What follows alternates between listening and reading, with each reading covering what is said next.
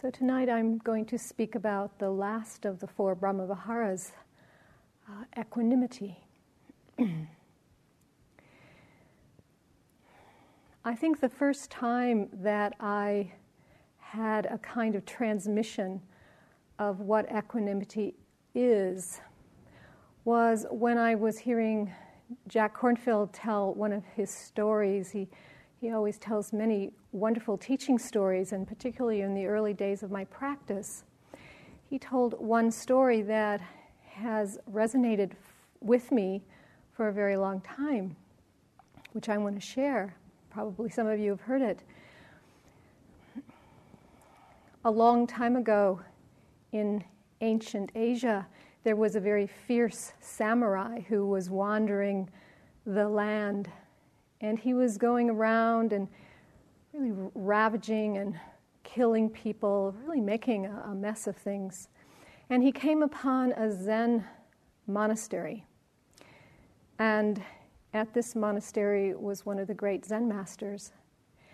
And this samurai burst into the monastery found the Zen master sitting there and went up to him with his sword and he said to the Zen master, he said, I could run this sword right into you without blinking an eye.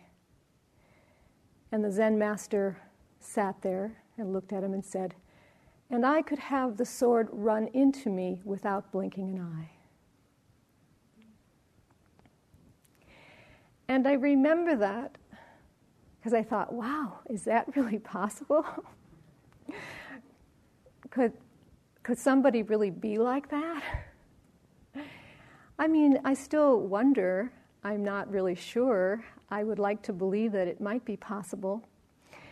But it certainly sets up the image for us of what true equanimity is an equanimity that is an unshakable balance of mind, that nothing can disturb, not even a fierce samurai ready to put a sword through your heart or whatever, not even that. It's an equanimity that is free of any kind of attachment for, for this or for that. A free state of mind, a state of mind that is rooted in insight and this is actually a fairly important piece around equanimity is understanding that it is rooted in insight. In the text, the Buddha says equanimity is supported by the wholesome. And what that means is that equanimity is supported by insight.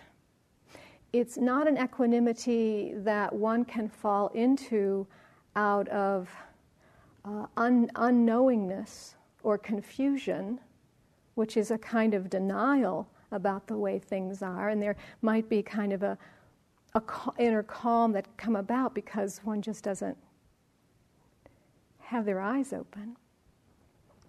But it's an equanimity with our eyes completely wide awake.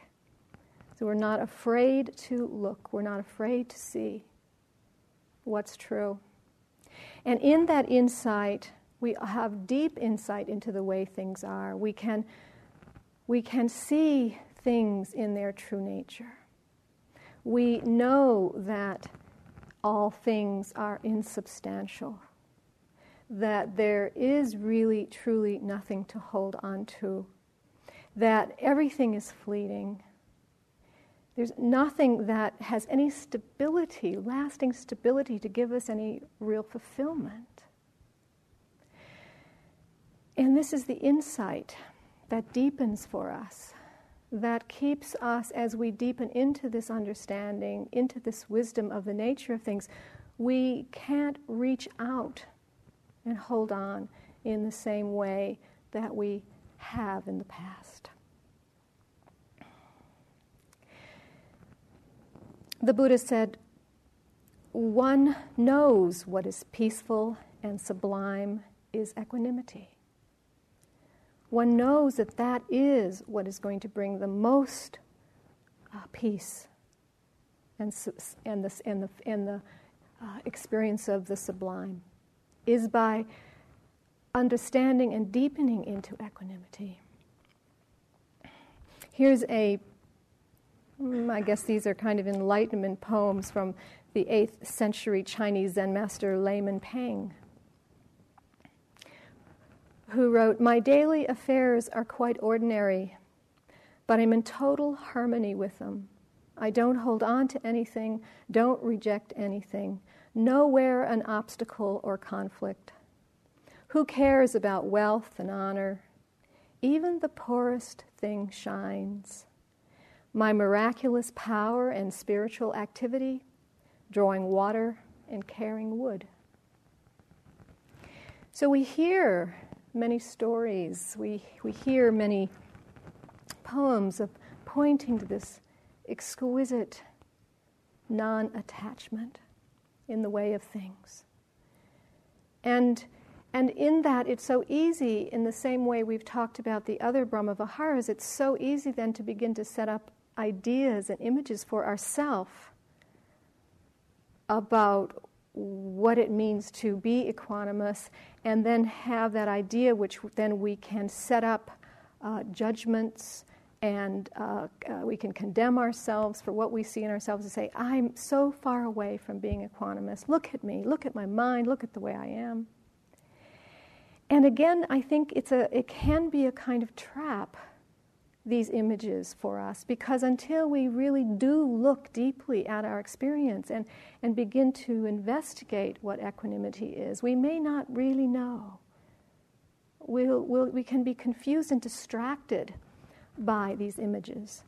I mean, sometimes we get distracted by the Buddha statues because the Buddha statues are always emanating this, you know, still equanimity, you know, without, you know, the, the, the unmoving mind.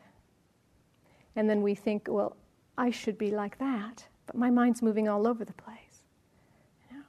So I think that we need to look more deeply into what is equanimity really?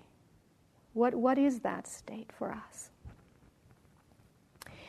Sometimes equanimity is, uh, is also called dispassion. Dispassion. And it can imply a kind of lack of engagement with life, a, a, a pulling back or a disconnection with things. Uh, and, and we've all probably reflected on and thought about how our meditation practice can actually be used as an escape from life for us, an escape from really having to be having to confront the difficulties in our life. And when we use words like dispassion, it can seem like we have to get to this place that's very cooled out, where we're not really feeling anything, or, or where, the, where the passion doesn't arise within us anymore. It's this very cooled out state. People have so many ideas. We have so many ideas about what it means, the, the goal of our, of our practice here. When I was looking on the internet, I, was, uh, I came across this dialogue that uh, was writ- written out in, on one of the websites about uh, one, this one person's impression about uh, Buddhist meditation practice, which I want to read to you. Just this little piece, this little clip He said, If you are an avowed Buddhist, you get to sit by while people are cruel and unjust to each other, and you don't get to do anything but perhaps, if your despair is deep enough, emulate yourself with gasoline. It is all dreamlike, with no consequences in the Buddhist model, and what matters to the Buddhist is equanimity. In other words, inaction and silence in the face of injustice and cruelty, and the suppression of passion, which is seen as the great evil. And it's, you know, people have, have these kinds of impressions about what our practice is about. And you can really hear from where you sit, you can hear the confusion in that comment. I think for someone who really doesn't want to disconnect from the world, they might think that the practice will bring about that disconnection and there'll be a fear of disengagement. And I've, and I've heard this from, from many people and many of my activist friends who just kind of don't get what we're really doing sometimes, what the practice is really pointing to. And I think for those who want to protect themselves from the hardship of life, uh, want to find a way to disconnect, want to find a way to escape and to detach themselves. And then, kind of, probably you've seen some people, they kind of hold up their detachment as kind of a medal. Oh, I'm so detached. I'm so, you know, unbothered by everything. And I don't think that either one of these is really pointing to what this practice is about, what these teachings are about. Sometimes, and I know for myself that I had a sense that equanimity meant entering into some kind of a, a void, some kind of a voidness where nothing would touch me. Again, it's kind of that, some kind of a, a protective field where um, I would no longer feel anything. You know, again, that kind of cooled out state where, where nothing would touch me. Mm-hmm.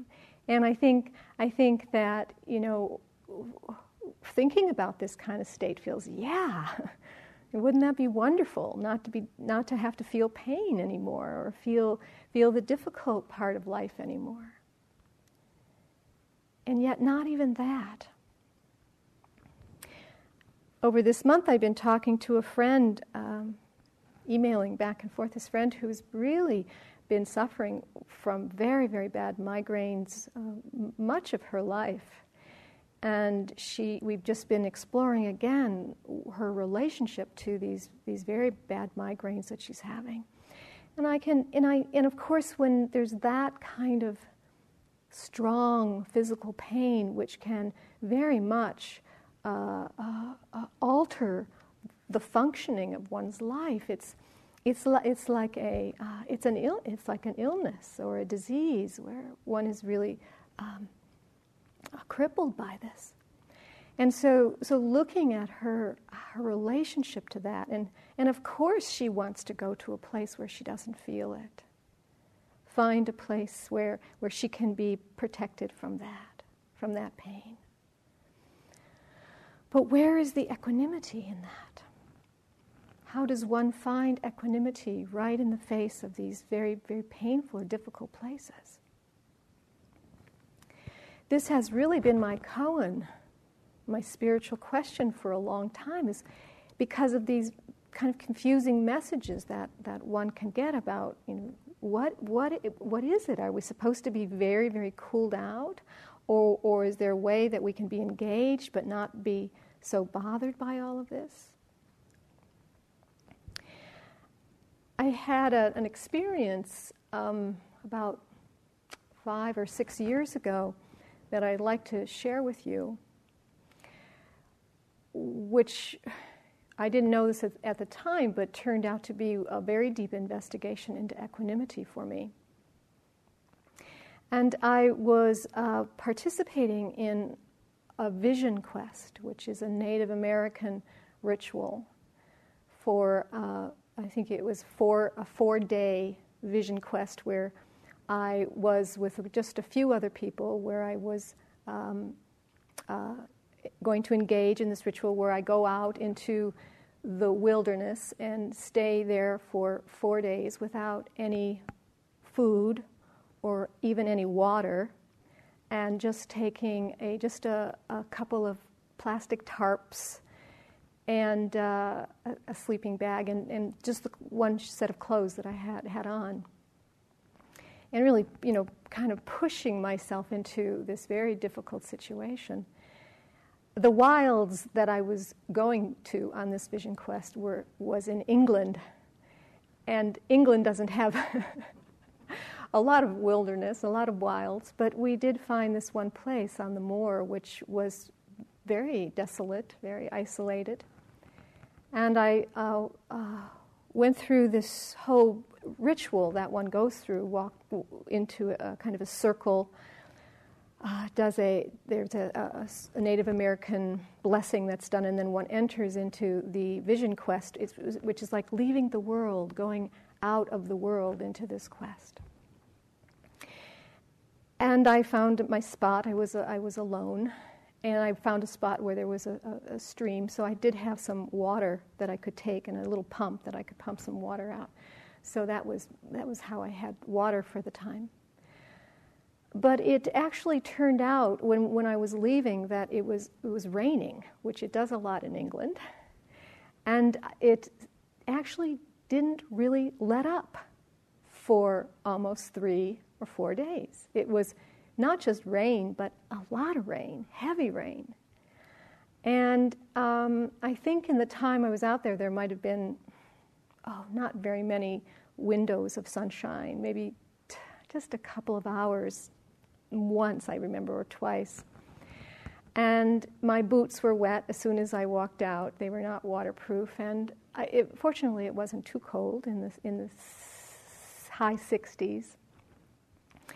And there was nothing to do. You know, there was nothing to do. Fortunately, I had my meditation experience. So I found myself doing a lot of walking meditation, back and forth, back and forth. But what happened is by the second day, I started to feel quite sick. I wasn't eating, I was wet, I was cold, I was pretty miserable, I wasn't really happy to be there, it wasn't that much fun. There wasn't anything to do. I didn't have any distractions, just like you. No distractions.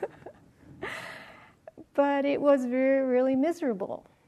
And, and then being sick because I wasn't eating. And, and then at night, when I would lie down, I was under a tree and with my tarps, and it was wet. And the snails were, they snails didn't know that I was any different than the trees or the grass. And I had snails in my hair. And, you know, it was just very, very uncomfortable.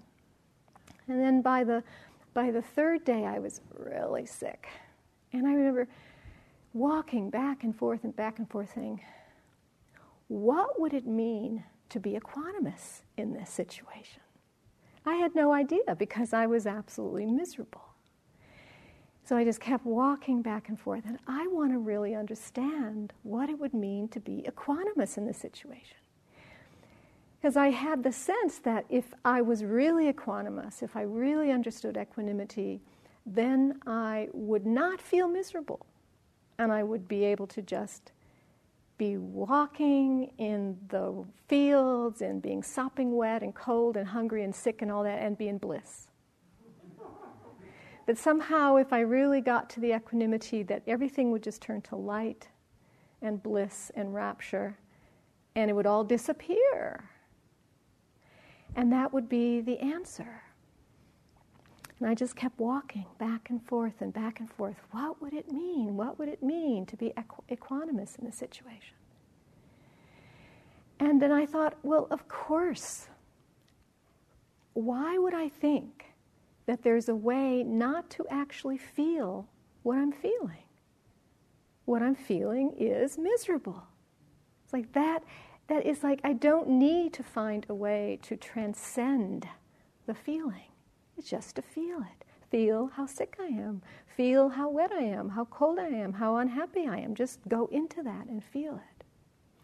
And I just kept dropping into it and dropping into it and dropping into it. And then I really started to understand that the equanimity is about not adding on more struggle, not adding on more, uh, more story about poor me and what a horrible thing and why am I doing this and I could leave and what, what's happening and this is terrible, but just to be there, just to feel it. And something really shifted for me at that point because it was a, a, a very deep understanding. And in a way, uh, I was talking a few talks back about the second arrow. And in a way, it's, it's, it's really understanding the function of that second arrow, of what we bring to the experience that is so unnecessary and extra. How the mind gets caught with that whole fabrication of the story. I mean, the story is there clearly. You know, here I am out in the, you know, alone on the third day of this vision quest and feeling horrible without any way out. I mean, that's sort of the, the, the, the basic storyline. But yet, I could see how I could make it that much more difficult for myself. And I just kept staying with that reflection and staying with that reflection and knowing, of course, this is the way I would be. Any person who was in this situation would feel very much the same way. And then, in, in, in reflecting on that, then, the, then my heart was able to open to some compassion, some love, some openness to the whole situation. Now, of course, this was an artificial situation. You know, I, was, I could leave at any moment. Sometimes we're in situations where it's actually this difficult and we can't leave. We can't get out of it. So, in a way, this was um, a way for me to set that up, but it was still knowing that I could leave the situation. And it gave me an opportunity to really deeply reflect right in the whole the whole kind of gestalt of the situation to find out what, what is it when I'm not adding anything more to this.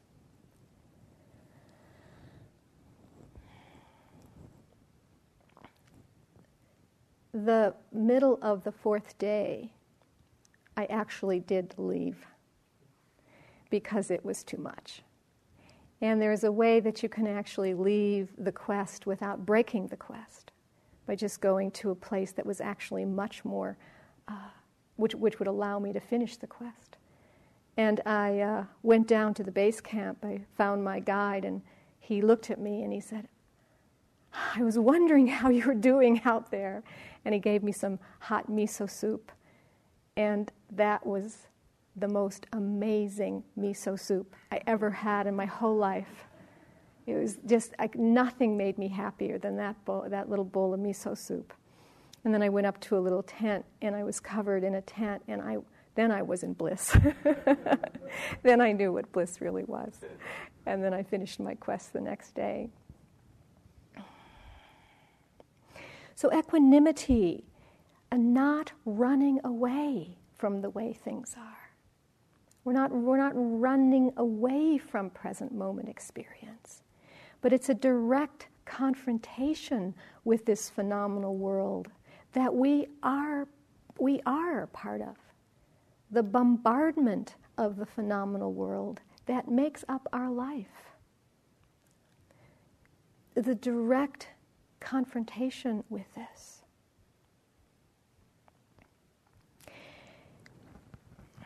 There's a, there's a story um,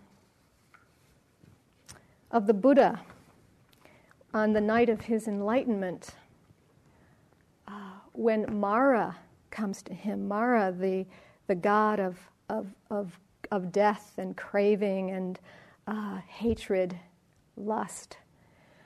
And I want to read this little passage to you um, because, in a, way, in a way, it really shows what, again, we are up against when we are looking at this aspect of our mind. And this is the when the the Buddha was under the Bodhi, Bodhi tree. The Bodhisattva placed himself with a firm resolve beneath the Bodhi tree on the immovable spot and straightway was approached by Mara. The dangerous god appeared mounted on an elephant and carrying weapons in his thousand hands.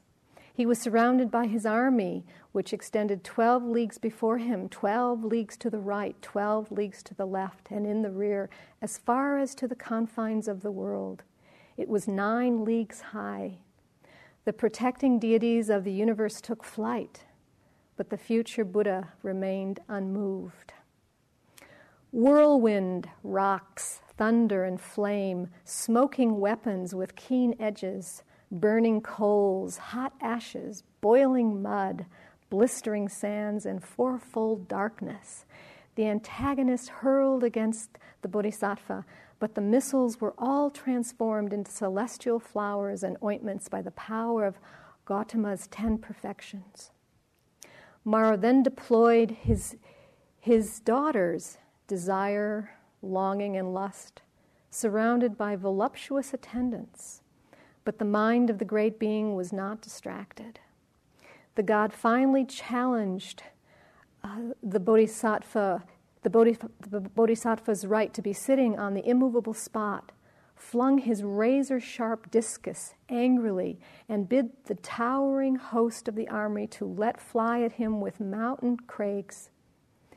But the future Buddha only moved his hand to touch the ground with his fingertips, and thus bid the goddess Earth bear witness to his right to be sitting where he was.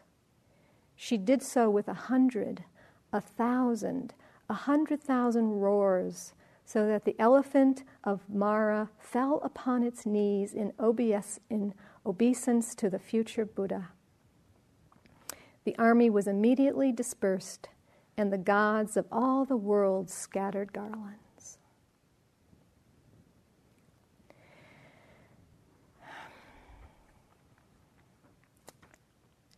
So I don't think it's that anything stops. I don't think that we enter a void. But rather, perhaps there is a kind of protection. There is a protection, but the protection is wisdom. The protection is insight. The Buddha turns to Mara many times in the text and says, I see you, Mara. I see you, Mara.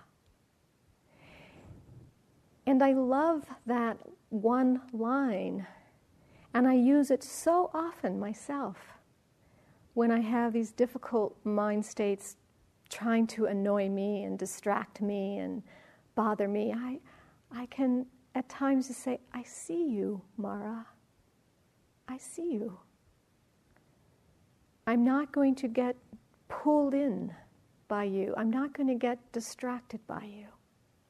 And in a way, it's the same thing as putting my hand down and touching the earth and saying, I have a right to be here and to be unbothered, to find that still, immovable place within myself.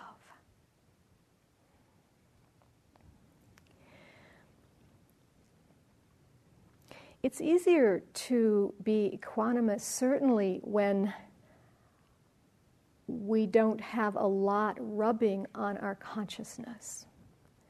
When we come into conditions such as this, which really help support our meditation and our wisdom and our insight, we can feel more fully what it really means to be equanimous. We start to feel more of that, um, the stillness within us that can actually turn towards these arising and passing phenomena and, and not get so pulled by them. Not, not get so yanked about as we do when we're more in our daily life experience. But the world being in the world is also a supportive place to do our equanimity practice because we have contact again and again and again with difficulties.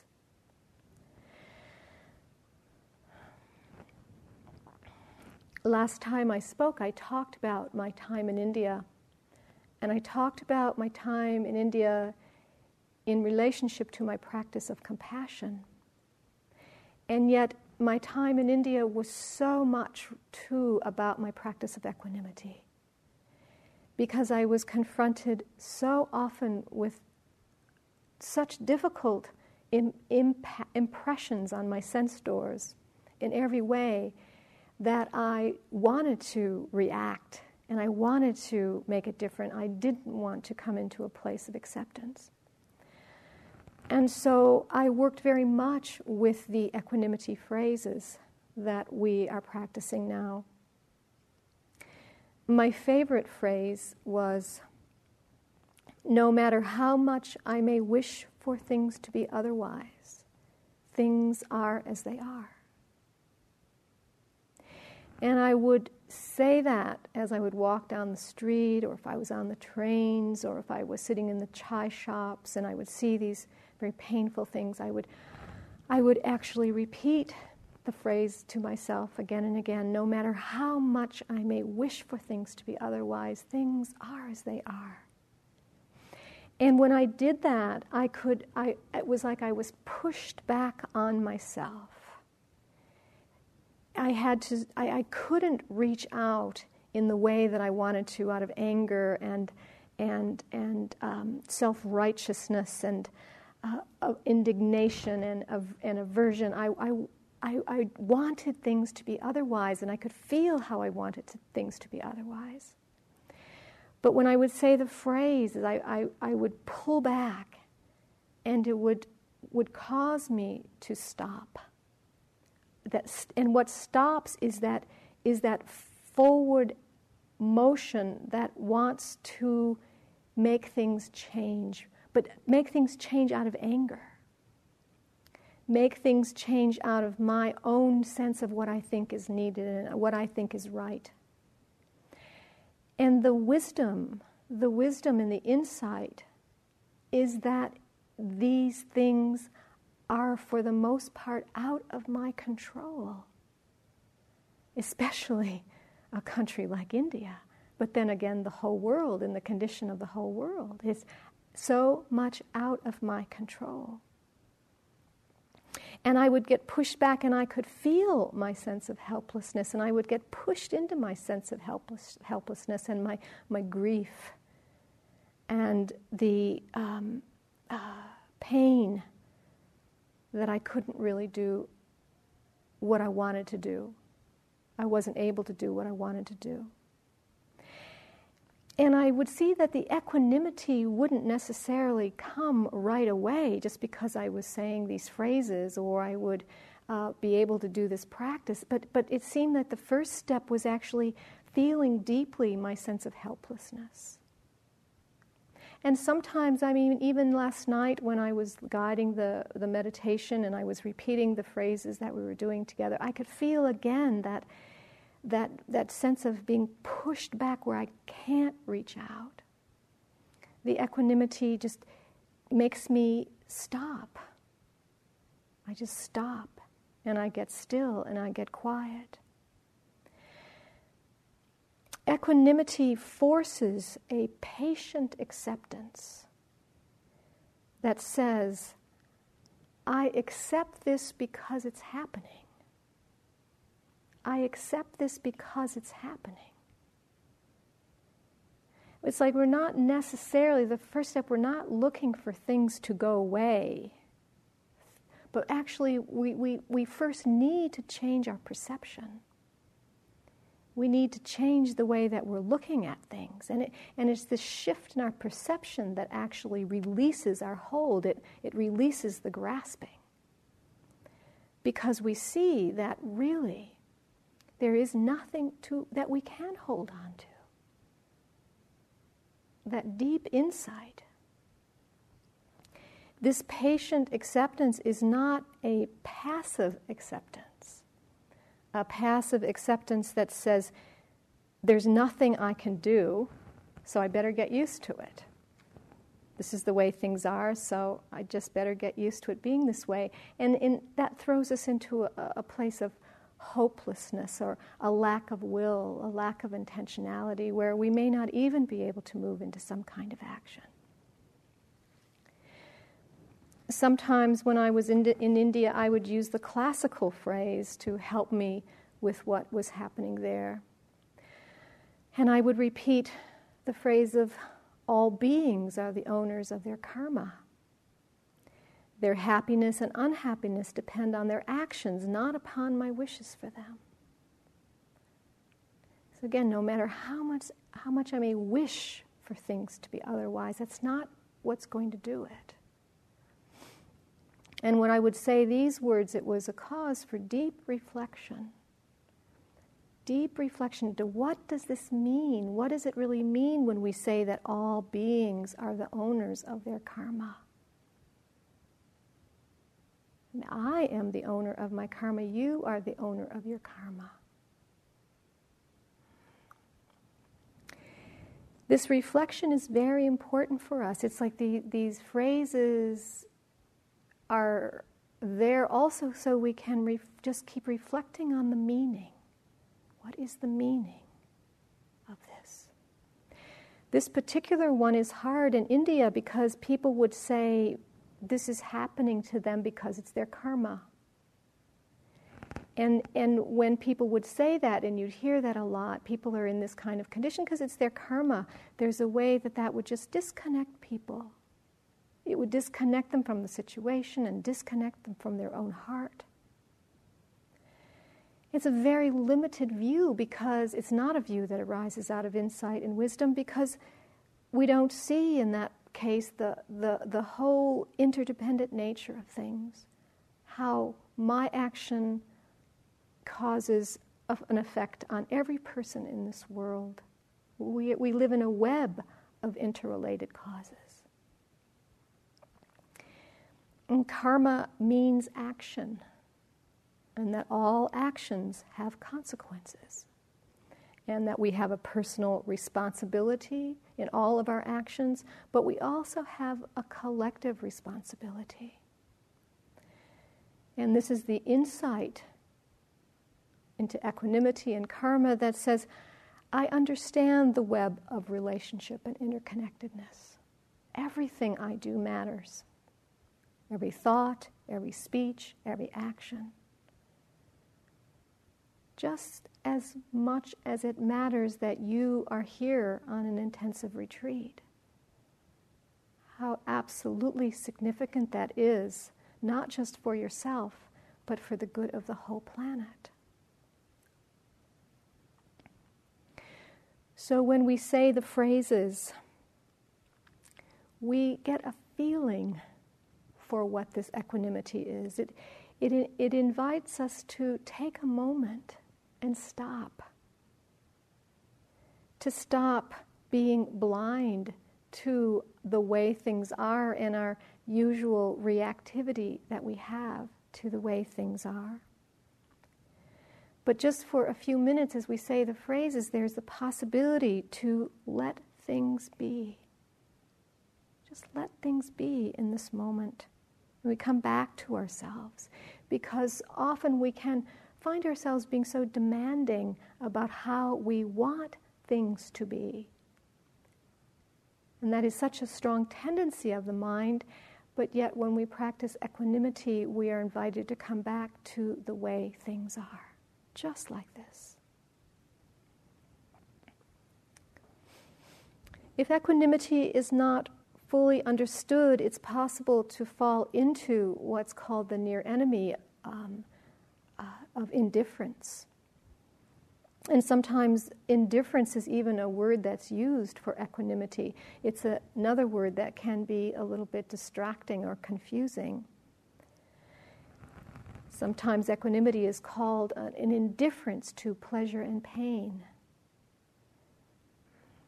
But indifference is actually the near enemy, that which disguises itself as equanimity, because it arises from an attachment to a state of mind that is unengaged, unbothered,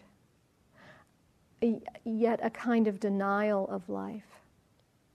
It contains a fear of engagement, a fear of intimacy, a fear of our humanity. That detachment may give us a temporary sense of peace, yet it reinforces a sense of our separation through withdrawal and disconnection. But true equanimity is not a withdrawal of any kind. But as you can hear in these words, it's a pointing to a full engagement.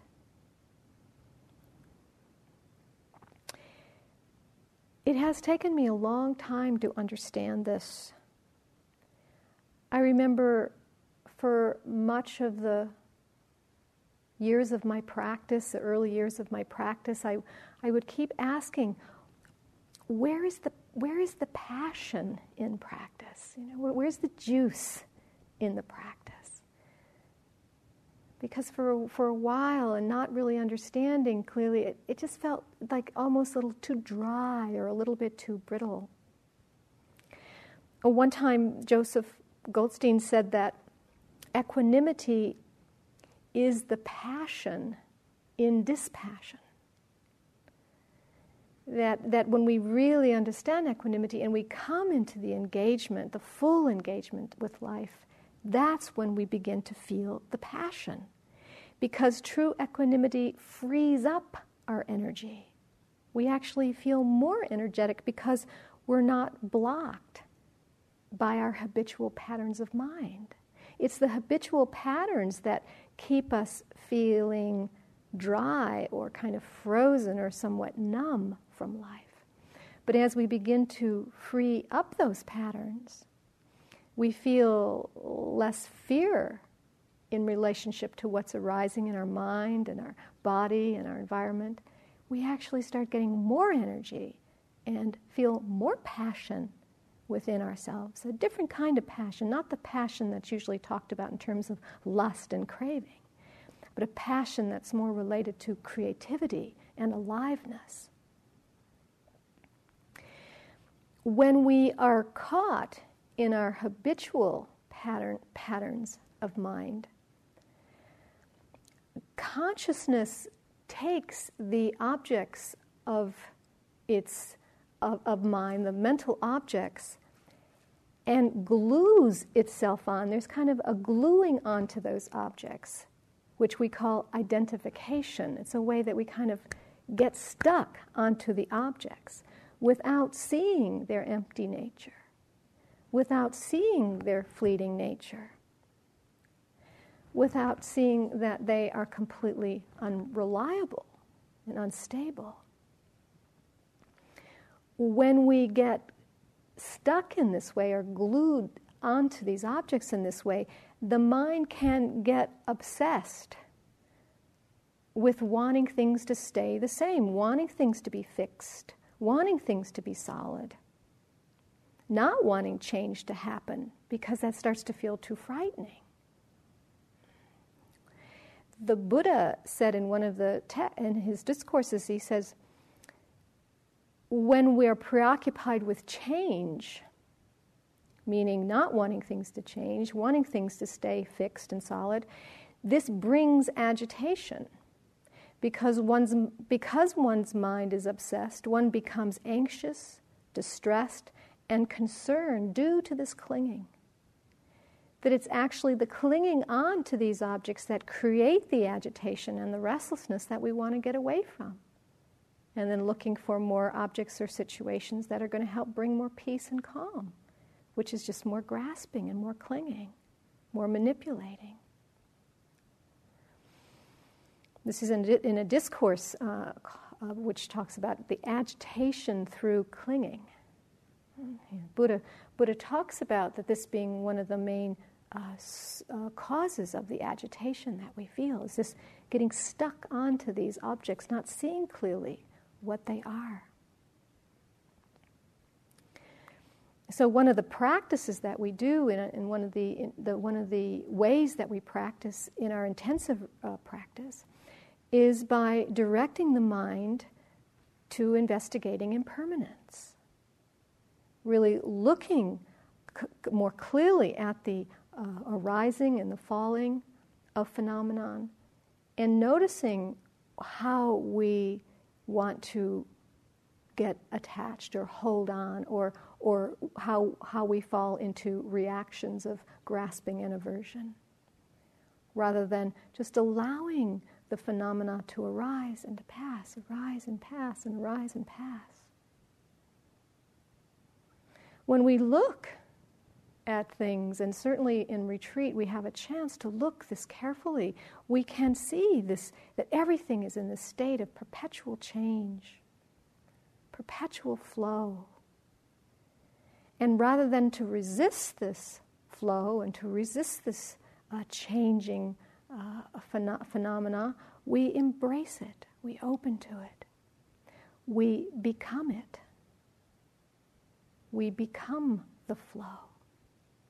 And as we become the flow, we begin to feel the stillness within ourselves, the place that actually is not changing, is not moving, but the place that is able to witness the changing flow of things.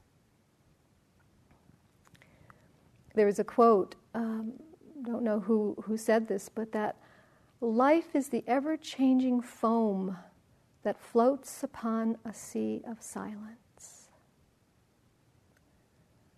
Life is the ever changing foam that floats upon a sea of silence.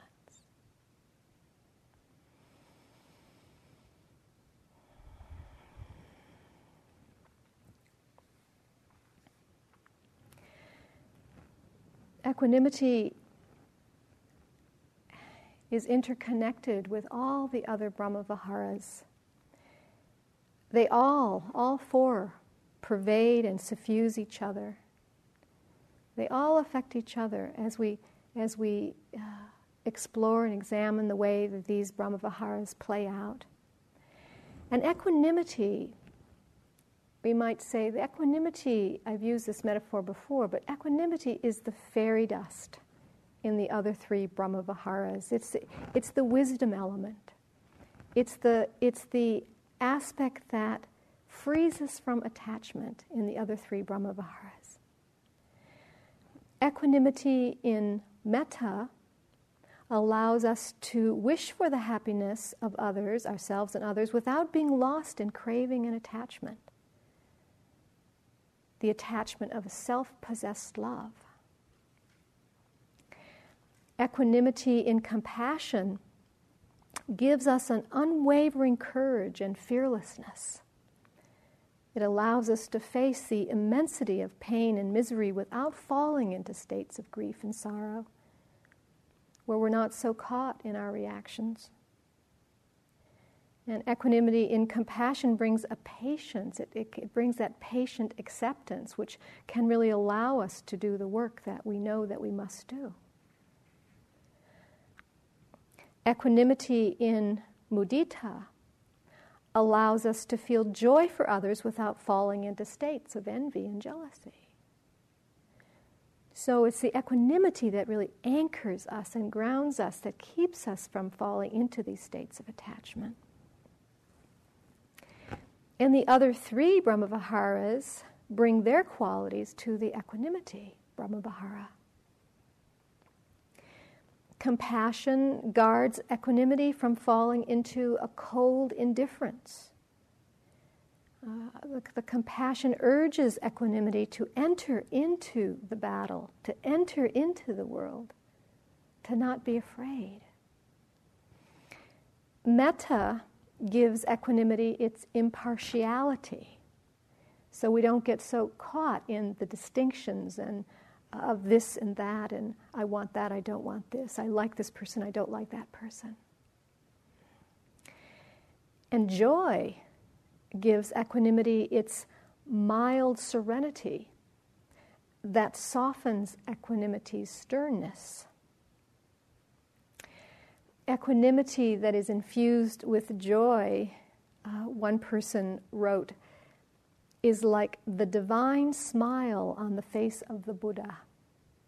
A smile that persists in spite of his deep knowledge of the world's suffering. The divine smile on the face of the Buddha, that's the joy in the equanimity. So perhaps over this month, you've had a chance to get a feeling for these beautiful qualities of the heart, how they run through the mind, how they run through the, the body, the, the, the consciousness, the, the heart. they all come together. They all come together for us as we meet our moment to moment experience.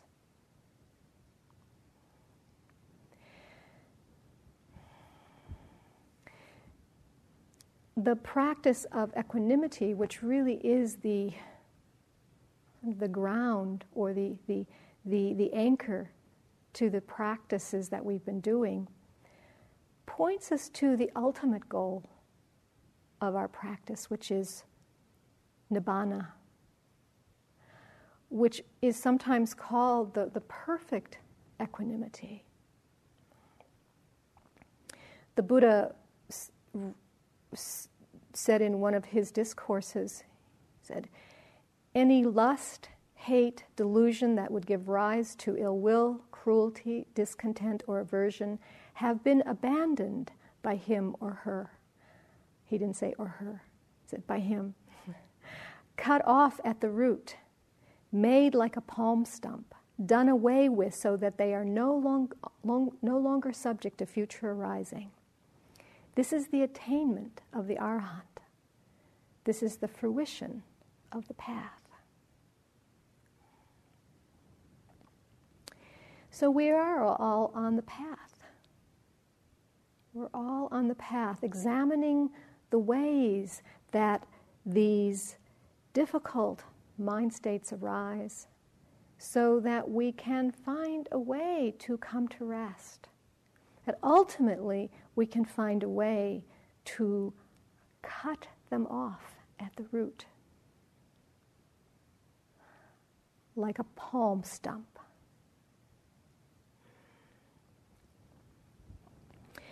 I want to end the talk this evening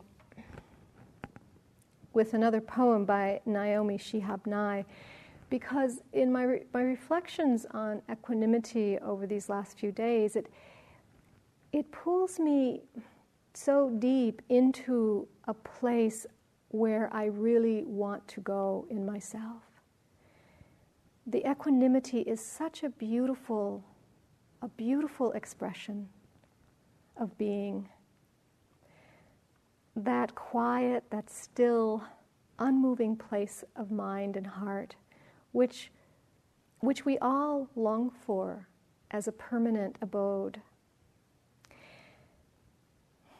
And Naomi Shihab Nye says in this poem, there's one line where she says, You're trying to remember something too important to forget.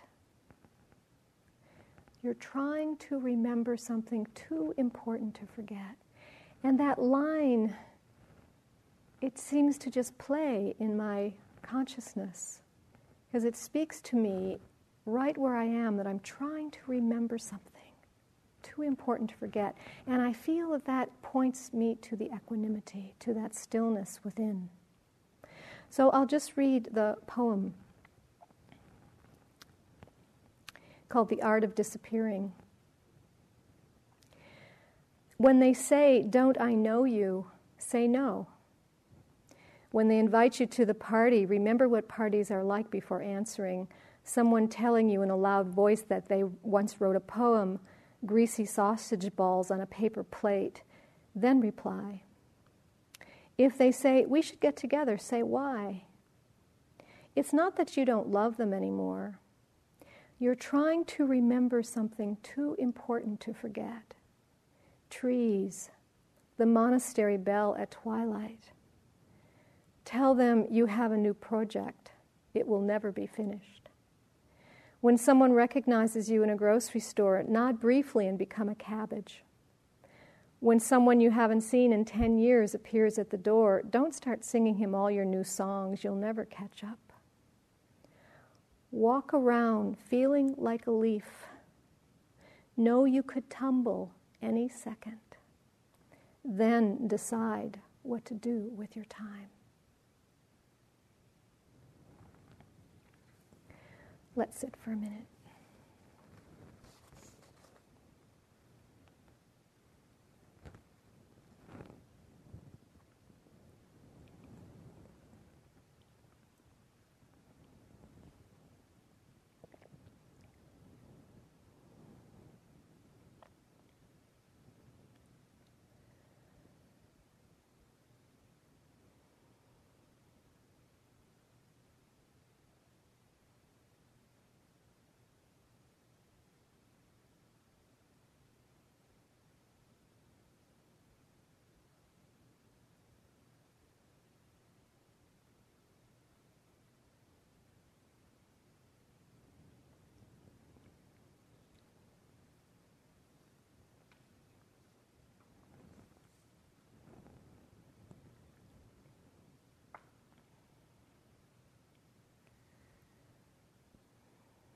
May all beings find the equanimity that lies deep within their heart and mind.